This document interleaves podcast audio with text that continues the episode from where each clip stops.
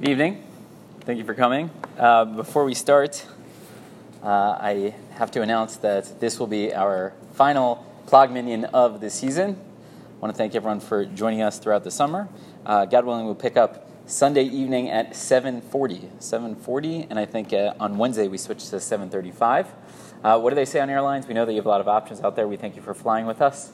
So the same is true here, and we hope that you'll continue to fly with us uh, next week at 7:40. If you're a member, obviously attendance is mandatory. If you're not, we still would love to have you. So uh, thank you for joining us, and we hope to see you. Uh, early and often in the future. Please come, please come on time. Continuing in our discussion of Ized Varim Korean Hefsek Besuda, what constitutes a break in my meal, a focus on uh, Shinoi Makom, changing locations. And this morning, we read in the Shulchan Aruch, Yesh Mi Shomer, there are those who say Shem Hayabegan, if a person was in a garden, Verotzela Chomi Perot, Kol Ilan Vilan, he wants to eat from the various uh, trees, fruits from the various trees. So kivan al ilan echad al achirim. Once he makes bracha to eat the fruit from one tree, he doesn't need to make brachot on all the other trees, even though in theory he's going to be walking around. So, uh, uh, sorry, and the Shulchan says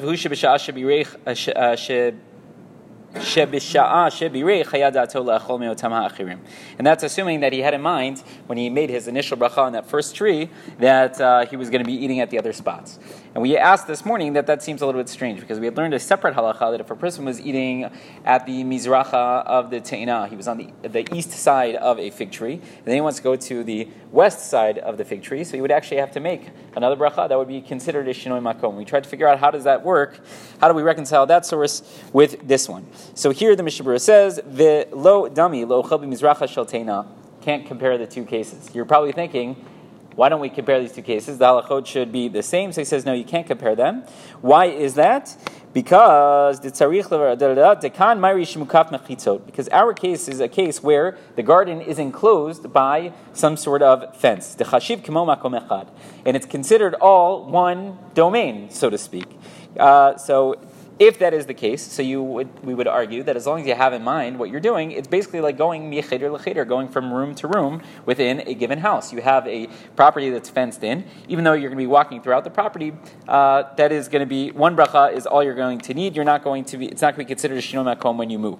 However, yesh Some achronim explain a little bit differently. Demari mukaf No, we're not talking about a case where our garden was fenced in. V'tama mishum shayad the reason why we allow you to make one bracha and we say there isn't going to be a shinoi makom when you go from tree to tree within the property is not because it's fenced in, but as we said, because you had in mind when you made your initial bracha that I am going to be moving uh, from place to place. And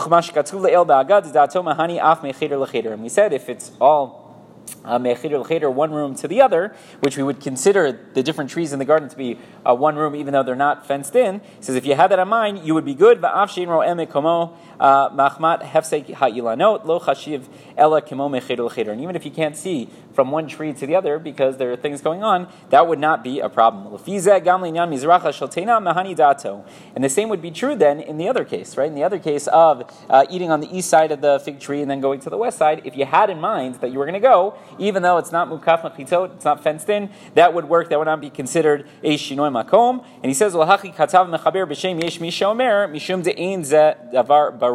says that's why the Shulchan Aruch says yesh mi shomer. There are those who say because it is sort of a matter of dispute as to how to understand it. Because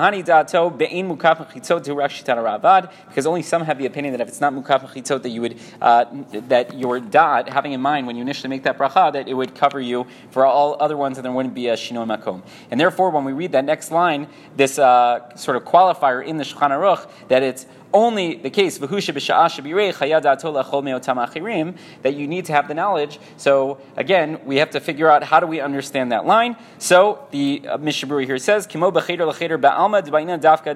So he said, similar to the case of two rooms within a given house, you had to have in mind that you were going to do that. And he says, as we mentioned earlier, he says, but adam if you look at the Chaye Adam, he says, well, hold on one second. It depends. Is this a case of mukaf mechitzot where it's fenced in, or is it a case where it's not fenced in? Why? Mukaf lo dato. If it was fenced in, then we don't need you to have that knowledge uh, beferush. You don't have to explicitly have in mind. I'm going to go from uh, tree to tree within the garden. No,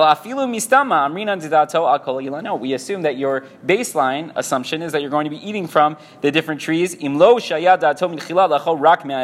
you had in mind specifically, I'm, I'm only eating from this one tree. Then we would say, well, then it is going to be a shinoi makom if you go to the other ones. But uveino mechitzot according to if it's not fenced in, so ba'inan dato bishat bracha, then we would require that you have this knowledge. So again, depending on how you want to learn this case, we get to learn the halacha a little bit differently. You could argue that if it's mukaf mechitzot, then you don't need to have any knowledge whatsoever. You don't have to have it in mind when you make the initial bracha. If it's not mukaf mechitzot, then you do need to have the knowledge. And others say that no, even when it's fenced in, you still need to have the knowledge. And again, however we learn it out over here will help us understand the case of the Mizrach HaShaltena versus the, uh, you know, when you go from the east side to the west side, whether that is going to be a Shinoi Makom or not.